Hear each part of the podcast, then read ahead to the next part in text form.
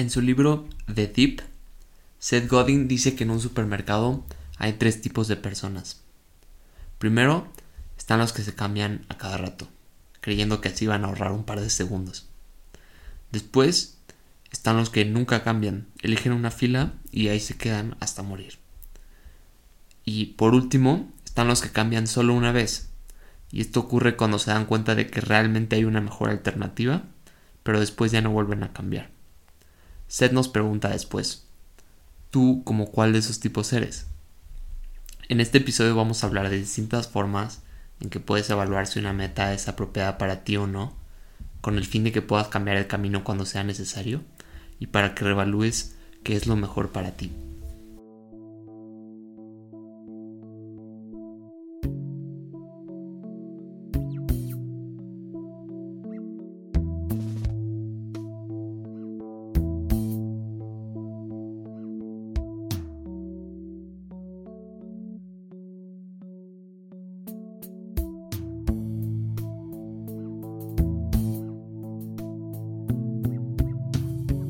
Su libro Legends of the Samurai, Hiroaki Sato nos comparte todo tipo de historias de estos guerreros míticos y podemos ver que tenían una relación muy extrema con la deshonra y el fracaso. Cometer cualquier tipo de acto deshonroso, de error o, u otro tipo de cosas acarreaba consigo un sentimiento de humillación tal que muchas veces los samuráis se terminaban suicidando para no seguir viviendo con la deshonra. Todavía en 1912, por ejemplo, el general Nogi Maresuke se suicidó el día en que murió el emperador Meiji, siguiendo la tradición antigua en donde los samuráis se, suicidaban el día en que moría el señor al que protegían. El general Nogi Maresuke escribió en su carta de despedida que estaba buscando morir desde el día en que ocurrió la batalla donde perdió la bandera de Japón, donde se la quitó el enemigo. Fue una batalla donde Nogi no tuvo un buen desempeño y desde ahí se quedó en su mente que tenía que morir. Obviamente estos ejemplos son muy extremos y ninguno de nosotros, de nosotros va a agarrar una, una espada para clavársela en la panza si no cumplimos nuestra meta de ir a la playa en verano, pero nos enseñan que es un error aferrarse demasiado a un resultado en específico. Si queremos cumplir nuestro propósito más amplio, que es llevar una buena vida, tenemos que adaptarnos constantemente. Así que en este episodio vamos a hablar de distintos escenarios en donde sientes que quieres cambiar de camino.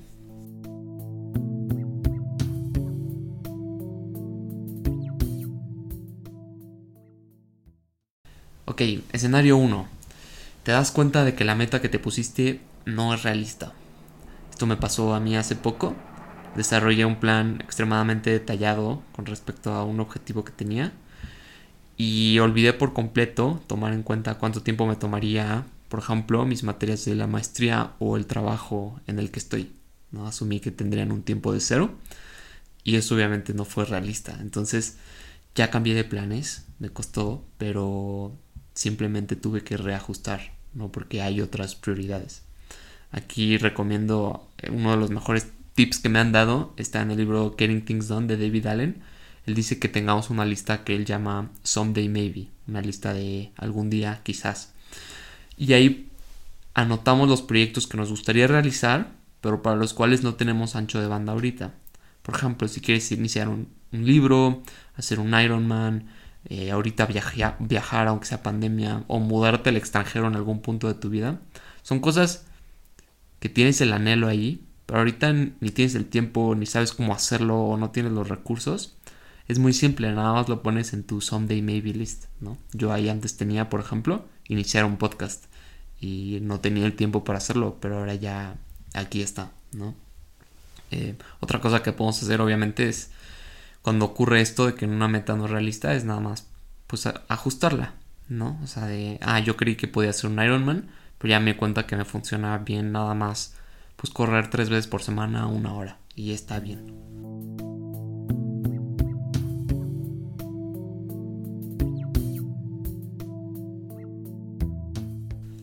Ahora, el escenario 2 ocurre cuando quieres abandonar la meta que te propusiste, ¿no? O sea, tú dijiste, ¿sabes qué? Voy a cocinar tres platillos nuevos por semana, pero a las dos semanas, ya que estás lleno de paprika y cúrcuma, te das cuenta de que odias cocinar, que estás bien con tus quesadillas y tus waffles, y que ya no quieres seguir tu meta. Aquí yo creo que lo mejor es primero tomar un break para ver si es el cansancio o el o si realmente es el tedio ¿no? y el disgusto por la meta y después del break evaluar, ¿no? Si queremos pues como reajustar y tener quizá algo más sencillo o abandonarla por completo y perseguir algo más. Ahora, estos dos ejemplos han sido pues muy ligeros, ¿no? Te das cuenta de que tus metas no las planteaste muy bien y es todo un arte adaptarlas constantemente. Pero ¿qué pasa si quieres hacer un cambio masivo? No un cambio de la fila del súper, sino un cambio, por ejemplo, de pareja o de ciudad o de trabajo o de carrera. ¿Qué puedes hacer ahí? Yo creo que lo primero es tomar un poco de tiempo, ¿no? Tomar decisiones así apresuradamente puede ser contraproducente. Em, conviene hablar con amigos, sobre todo los que han pasado por algo así, ¿no? Si quieres cambiar de trabajo, habla con alguien que lleve mucha experiencia laboral, que haya estado en muchos lados, cuéntale tu situación a ver qué opina. Habla de los pros, ah, que habla de los pros y los cons, ¿no? De tu decisión. Escribe al respecto.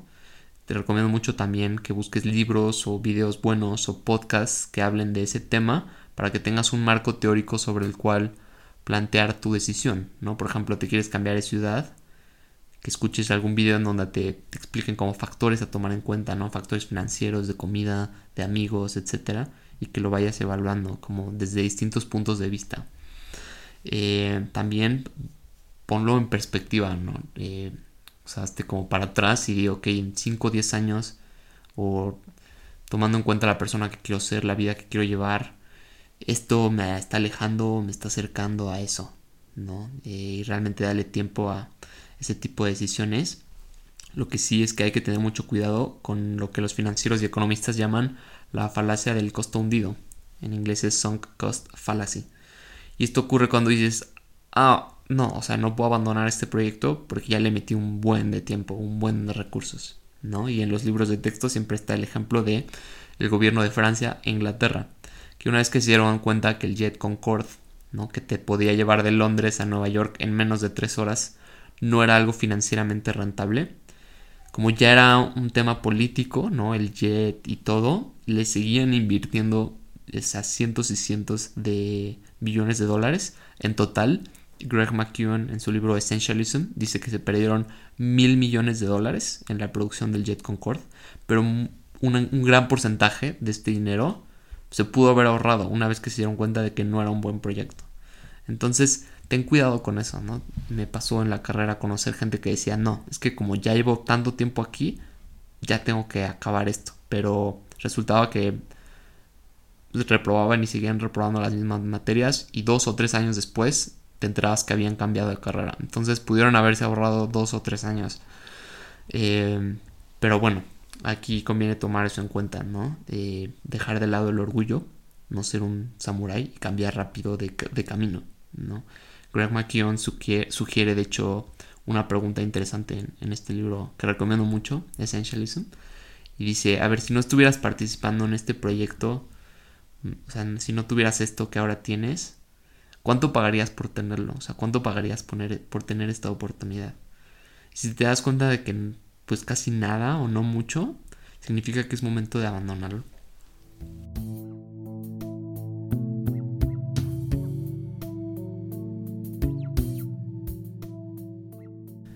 Ok.